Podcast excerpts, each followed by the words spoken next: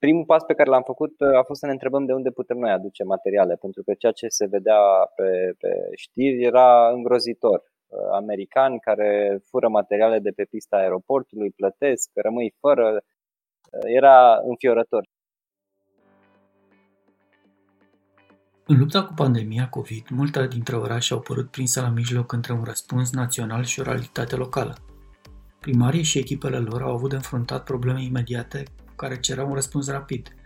Nevoia de a asigura sănătatea, nevoia de a informa constant comunitatea, nevoia de a susține economia locală. În această realitate, în care fiecare oră contează, durata de primire a unui răspuns național nu era cea așteptată. Am văzut o astfel de luptă dusă zi de zi și oră de oră într-o poveste reală cu moși de protecție, organizare de spitale, dezinfectanți, a unei primării din România. O poveste pe care noi am găsit-o foarte relevantă. Am început să analizăm ce putem să facem și în termen foarte scurt ca să îmbunătățim situația asta, altfel riscând să ne blocăm noi ca și oraș, ca și economie, pentru că am fi blocat sistemul sanitar, ar fi intrat într-un uh, colaps uh, controlat sau necontrolat, uh, ceea ce evident ar fi adus un prejudiciu economic direct sau indirect orașului destul de mare.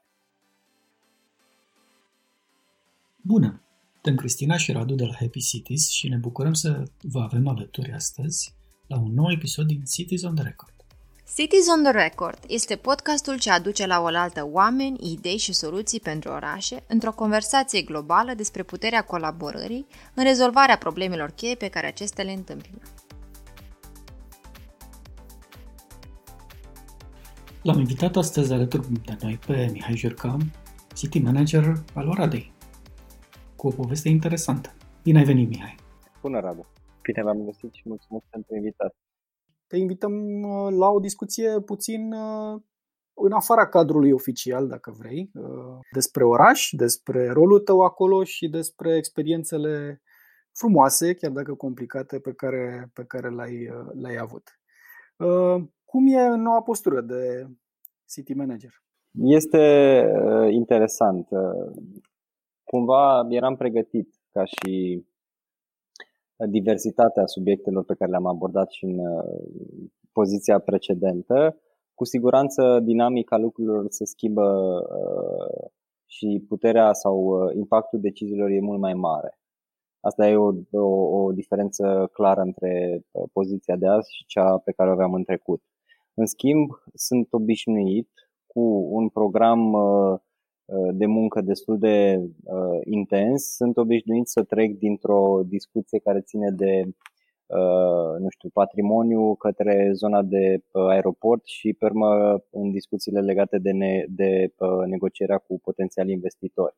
Subiecte aparent total diferite, astăzi ocupându-mă de ceea ce înseamnă procesul de vaccinare la nivel județean, sunt membru în Comitetul Județean de Vaccinare și evident, diversitatea de, de probleme e destul de complexă, dar uh, pentru asta eram pregătit. Programul la fel, e unul care știm când începe, dar nu știm când se termină. Și pentru asta eram pregătit, făcând evenimente înainte, era un lucru dat și un lucru pe care deja îl, îl tratam cu normalitate.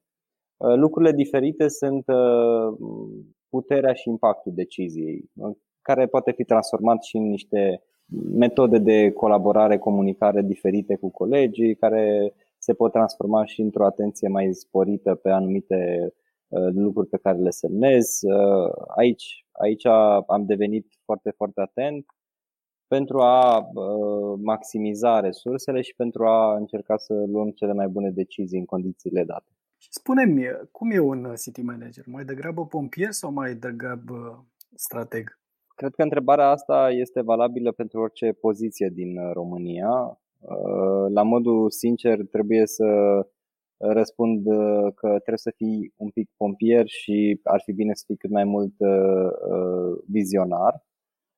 Dar contextul administrativ și nu numai, cred că și cel de business e, e construit într-o mare măsură la fel.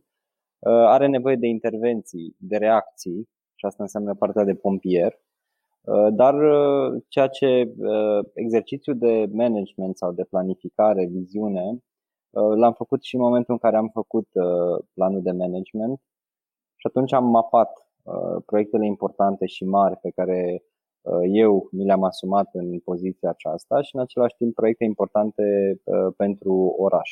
Partea de viziune, evident, poate suporta modificări Uh, nu substanțiale decât în condiții uh, cum e pandemia în care ne, ne aflăm, dar altfel ele ar trebui implementate și doar adaptate pe unele soluții care pot apărea pe parcursul implementărilor. Nu știu, ori soluții, oportunități de finanțare, ori uh, chestiuni chiar tehnice. Și apropo de reacție rapidă, mi-aduc aminte că la începutul pandemiei, practic a fost o știre preluată peste tot cu Uh, cum ați reușit voi să aduceți un avion tocmai din China.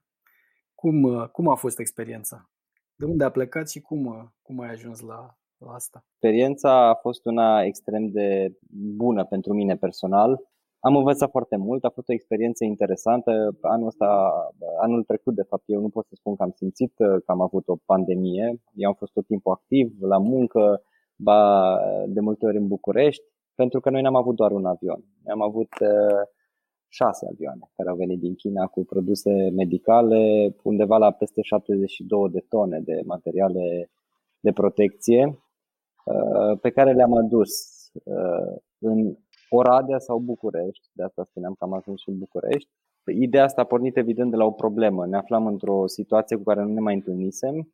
Uh, existau probleme extrem de mari la nivelul spitalelor legate de asigurarea materialelor de protecție sanitară, dar am început să analizăm ce putem să facem și în termen foarte scurt ca să îmbunătățim situația asta, altfel riscând să ne blocăm noi ca și oraș, ca și economie, pentru că am fi blocat sistemul sanitar, ar fi intrat într-un uh, colaps uh, controlat sau necontrolat, uh, ceea ce evident ar fi adus un prejudiciu economic direct sau indirect orașului destul de mare. Uh, și atunci primele lucruri pe care le-am analizat au fost cele uh, de resurse, să analizăm, să vedem ce resurse avem. Uh, și unul din cele mai importante argumente și beneficii pe care noi le-am avut a fost că spitalul, în momentul respectiv, spitalul județean, avea în conturi undeva la vreo 5 milioane de euro. Mai departe, am analizat nevoia și am spus ok, ne gândim la spitale din Oradea, dar hai să ne gândim și la județul Bihor dacă, să zicem, rezolvăm o problemă în Oradea, s-ar putea să uh, creeze uh, niște efecte secundare negative în județ, ceea ce nu e de dorit.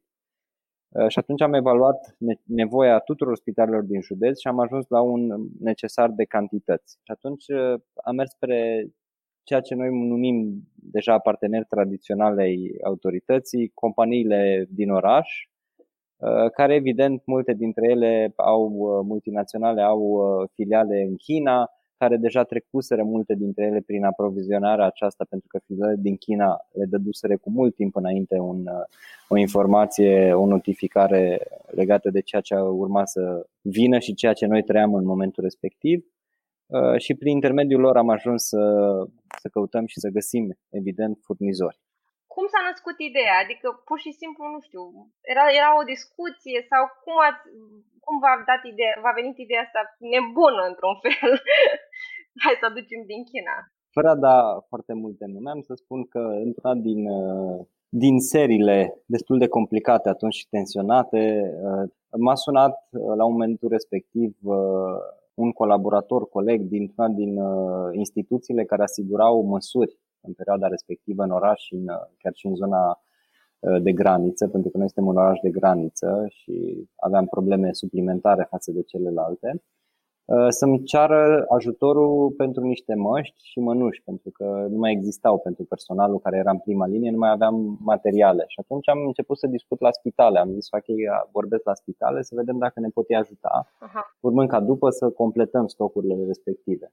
Și am ajuns la concluzia că nu avem de fapt deloc Uh, stocuri. A doua zi am discutat cu domnul primar și am spus că uh, am aflat aseară că sunt niște probleme cu oamenii din linia întâi. Da, există, mi-a confirmat, sunt uh, probleme, căutăm soluții și uh, i-am propus să discutăm cu companiile din parc, uh, din parcul industrial din Oradea, pentru că știam că sunt uh, companii care au filiale în China și cel puțin trebuie să vedem dacă putem găsi niște soluții. Cam de acolo a pornit totul și mm, a, a, a spus că atunci e bine să formalizăm cumva chestiunea asta și atunci să fiu desemnat ca și reprezentant pentru a găsi soluții.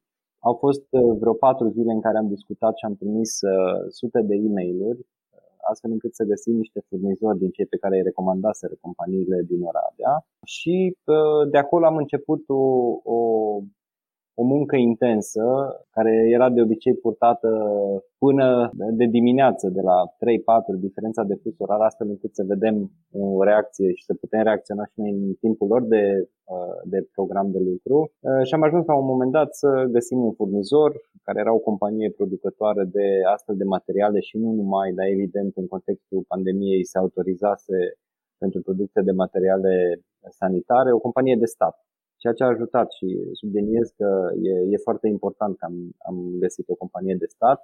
În același timp, uh, noi am lucrat pe trei piste. Am avut trei piste active până la momentul semnării contractului, astfel încât dacă vreuna din ele cade din vari motive, să avem o, o, o rezervă. Cu bucurie pot să vă spun că una din pistele noastre a mers și a fost certificată de cei din Cluj, cu campania Un singur Cluj. Uh, le-am predat un lead pe care îl aveam până la momentul semnării contractului, lead pe care ei l-au preluat și l-au dus la semnare, livrare, deci au, au făcut și o chestiune similară. Contractul a fost de 3 milioane 300 de mii de dolari pentru 72 plus tone, nu am cifre exacte, dar uh, stăm în, în uh, zona respectivă, undeva la peste 2 milioane de mănuși, combinezoane, măști uh, FFP3, uh, măști uh, simple chirurgicale, viziere, termometre tip pistol, dacă pot să le spun așa.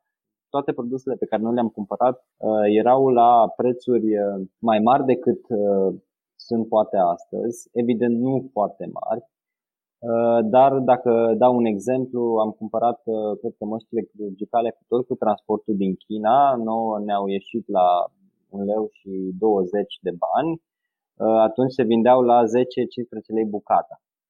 Cu această situație noi am reușit să depășim în condiții onorabile toată perioada critică de atunci. Deci ne-am putut concentra să facem altceva Uh, pentru că problema asta era rezolvată și nu, nu trebuia să ne mai gândim la asta. Și oamenii cum au primit asta, Mihai? Oamenii au primit-o, uh, foarte mulți au primit-o uh, cu foarte multe aprecieri, dar în același timp ea a născut, cum se întâmplă de obicei, o serie de nemulțumiri, o serie de suspiciuni, au fost contestate calitatea materialelor, a fost contestată sursa, wow existând, uh, apărând în presă în perioada respectivă o serie de ilegalități întâmplate sau presupuse ilegalități întâmplate la nivel național și atunci pe, considerent, pe același considerent uh, au fost dezbateri și aici. Uh, noi am verificat toate materialele atât cu corpul medical. Pe lângă asta ne-am asigurat că am angajat o companie de, de verificare, o companie internațională, tot multinațională, CGS, care face inspecție tehnică pentru orice import sau produs pe care îl aduci dintr-o țară unde nu ai acces. Pe baza unor specificații pe care le livrezi, ei fac inspecția și spun da, este conform cu ce ai cerut tu sau nu este conform. Cu raport pe fiecare produs, cu eșantion din numărul total de produse, cu poze, martori și așa mai departe.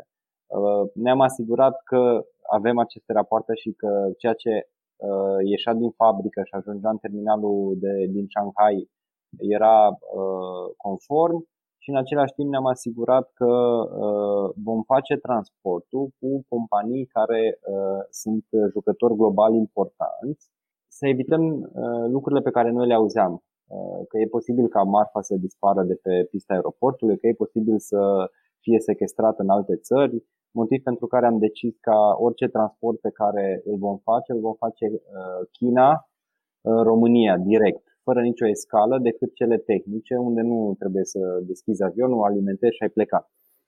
Foarte tare. Și înțeleg că ți-ai făcut uh, niște prieteni printre autorități cu ocazia asta, nu? cum se întâmplă de obicei, da, cum se întâmplă de obicei, uh, orice efort de genul ăsta uh, rămâne cu repercursiuni. Odată pozitive că sunt oameni care înțeleg și apreciază efortul și a doua oară organele de control imediat ce ușor spre mai-iunie s-au așezat lucrurile au tăbărât peste noi, ceea ce până la urmă e apanajul și atributul lor, au făcut-o în perfectă legalitate, dar tot ce exista pe piață, așa, în, în târg, ca să, ca să spun un cuvânt așa de, de, de la noi, au ajuns acolo și primele întâlniri cu autoritățile au fost extrem de interesante pentru că ei întrebau lucruri pe care le auziseră din târg, uh, complet uh, uh, ireale, care e asociația Jurca, adică a mea, care a făcut importul, erau chestiuni complet aberante, dar în momentul în care ei au început să facă controlul pe, pe fond, eu am pregătit un raport de două bibliorafturi, undeva la, cred că, 400 de pagini, uh, cu toată corespondența de e-mail. Chiar dacă noi n-am făcut o achiziție publică, noi am făcut o cercetare de piață, chiar dacă noi eram obligați să facem o achiziție publică, am mers pe principiile pe care noi funcționăm de obicei. Am trimis, cred că peste 100 uh, de e-mail-uri la 100 de potențial furnizori, am cerut oferte de preț cu, același, uh, cu aceeași listă de cantități, cu aceleași specificații, la fel, pe transport am cerut o serie de oferte de preț.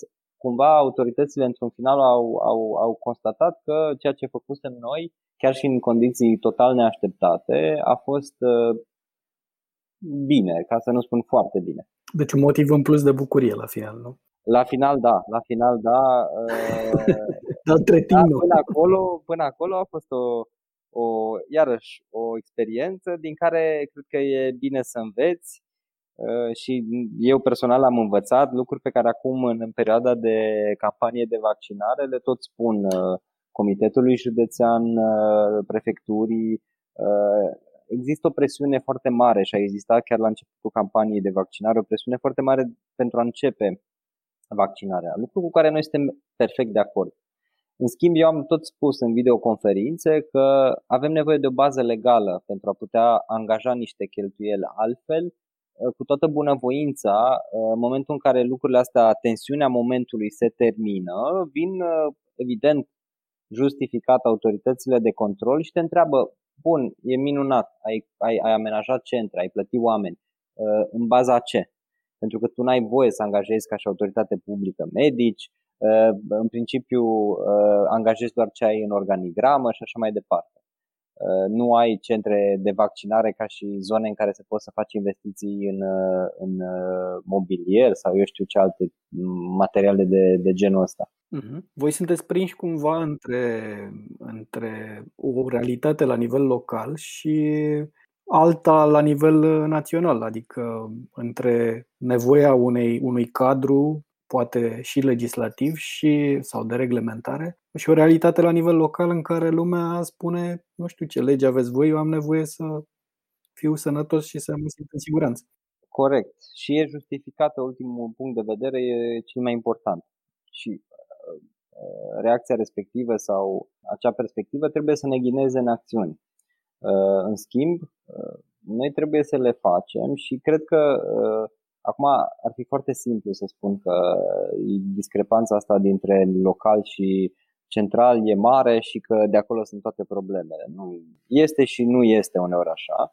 Uneori ne asumăm lucruri, la nivel local ne-am asumat lucruri uh, pentru că până la urmă cât timp, cred în principiul acesta, cât timp uh, suntem într-o situație excepțională cu care nimeni nu s-a mai întâlnit uh, și cât timp se dovedește foarte clar că lucrurile s-au întâmplat în niște uh, principii de piață uh, corecte la momentul la care ele se întâmplă. Mă refer aici la preț, mă refer la condiții și așa mai departe.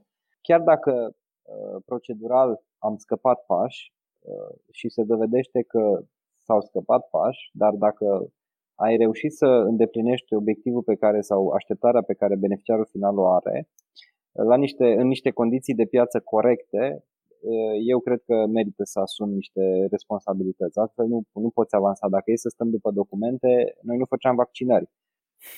Deci teoretic poți, dar practic... Păi, dacă stai să analizezi toate documentele, vei ajunge la concluzia că nu poți, dacă ar fi să faci lucrurile by the book, așa, după, după uh-huh. litera legii, în primul rând nu există literă, există situații în care n-ai literă și dacă o ai, respectând-o, nu vei putea operaționaliza și tot timpul trebuie evaluată, făcut o balanță între cele două și luate decizii care fac lucrurile să meargă mai departe. După pandemie și după tot, toată nebunia asta, mă gândesc că orice altă provocare în oraș pare super simplă, nu? Da, așa ar părea, dar nu știm cu ce provocări ne vom, ne vom înfrunta și atunci prefer să nu spun asta, că s-ar putea ca realitatea să mă contrazică într-un mod foarte brutal. Așa este. Uh, mă întorc la oameni, totuși. Uh, cred că marele uh, sau marea provocare este de a câștiga încrederea lor la nivel local. Cred că lucrurile pe care voi le-ați făcut sunt, sunt în zona asta. Dar vreau să te întreb dacă simți o schimbare și simți că oamenii înțeleg mai bine toate lucrurile astea care par simple, dar nu sunt deloc. Uh, nu-mi dau seama dacă ei le înțeleg până la capăt. În schimb, uh, oamenii simt o schimbare. Cea mai mare satisfacție de anul trecut a fost uh, momentul în care aeroportul au, au început să descarce materialele. Și a mai fost momentul de după alegeri când ne-am dat seama de, cum să spun eu, încrederea mare pe care oamenii o au în ceea ce am făcut noi până acum. Și în același timp, imediat ne-am dat seama de responsabilitatea pe care o avem. Sunt două momente și cred că răspunsul la întrebare este da, oamenii înțeleg. Chiar dacă nu înțeleg tehnic sau nu, poate nici nu trebuie la un moment dat să înțeleagă toată componenta tehnică din spate, dar văd rezultatul, văd beneficiu și atunci uh, înțeleg că sub o formă sau alta oamenii implicați în operațional fac ceva bine. Nu totul, dar fac ceva totuși bine. Și care e cea mai mare provocare pe care o vezi dincolo de anul ăsta nebun și dincolo de a fi pompier uh, în cele mai multe situații unde, unde vezi? Provocarea este să uh, putem răspunde încrederii de peste 70% uh, cu lucrurile pe care ei le așteaptă. Cu o muncă la înălțimea așteptărilor lor. Asta e cea mai mare provocare. Mergând pe un proiect care cumva ține de, de zona mea de acțiune, uh, clar digitalizarea va fi uh, piatra de temelie. La proiectul de digitalizare a orașului uh, eu lucrez ca și strategie, planificare, analizăm să vedem ce fonduri sunt și mă bucur foarte mult că avem pe reziliență o, o sume importante pentru digitalizare, avem și pe perioada viitoare de programare sume foarte importante și cred cu tărie că Uh, după patru ani vom fi într-o situație mult, mult îmbunătățită în zona digitalizării. Evident va mai fi de lucru, dar uh, uh, mi-am asumat asta în contractul de mandat. Și Mihai Jurcă SRL acum importă și jucării sau nu? Acum nu mai importă nici jucării, nici nimic. Mihai Jurcă SRL, cel mai bun caz ajunge după ora 8 acasă și reușește să doarmă să fie pregătit pentru a doua zi. Super tare. Mihai, îți mulțumim tare mult. Cred că am acoperit multe zone. Vreau să încheiem cu o promisiune că și pe episodul de digitalizare și pe cel de turism vei fi alături de noi. Că sunt lucruri de vorbit și acolo. Vă mulțumesc în primul rând pentru invitație. Ce pot să vă promit legat de episodul de digitalizare și de turism este că va trebui să le facem în momentul în care noi putem spune ceva. Uh, nu vreau să spunem doar de proiecte și planuri, vreau să spunem de ce am făcut. Uh, putem spune că astăzi avem 600 de camere inteligente în Oradea, uh, dar nu e suficient și asta nu înseamnă digitalizare. O să vorbim pe tema asta în momentul în care noi vom și avea ceva rezultate. Altfel, proiecte și idei sunt convins că găsiți pe toate gardurile. Nu trebuie să vi le spun eu. Atunci pe curând, aș zice. Pe curând, da. Vă mulțumesc încă o dată pentru timp. Cam asta a fost la Cities on the Record. Mulțumim că ne-ați ascultat. Problemele legate de sănătate la nivel local, cu siguranță, merg dincolo de criza COVID, iar nevoia de a găsi sprijin și soluții este una reală. Ne-am bucurat astăzi să-l avem alături de noi pe Mihai Jurca, City Manager al orașului Oradea și să ascultăm experiența. Fii alături de noi în continuare și, dacă nu ați făcut-o încă, abonați-vă la canalul nostru de pe SoundCloud. De asemenea, ne găsiți pe Facebook și Instagram. În episoadele următoare vom discuta despre alte provocări la nivelul orașelor și vom vedea ce soluții ingenioase mai găsim. Ascultă Cities on the Record și ia pulsul orașelor. Cities on the Record is the podcast that brings together people, ideas, and solutions in a global conversation about the power of collaboration in solving key issues of the cities.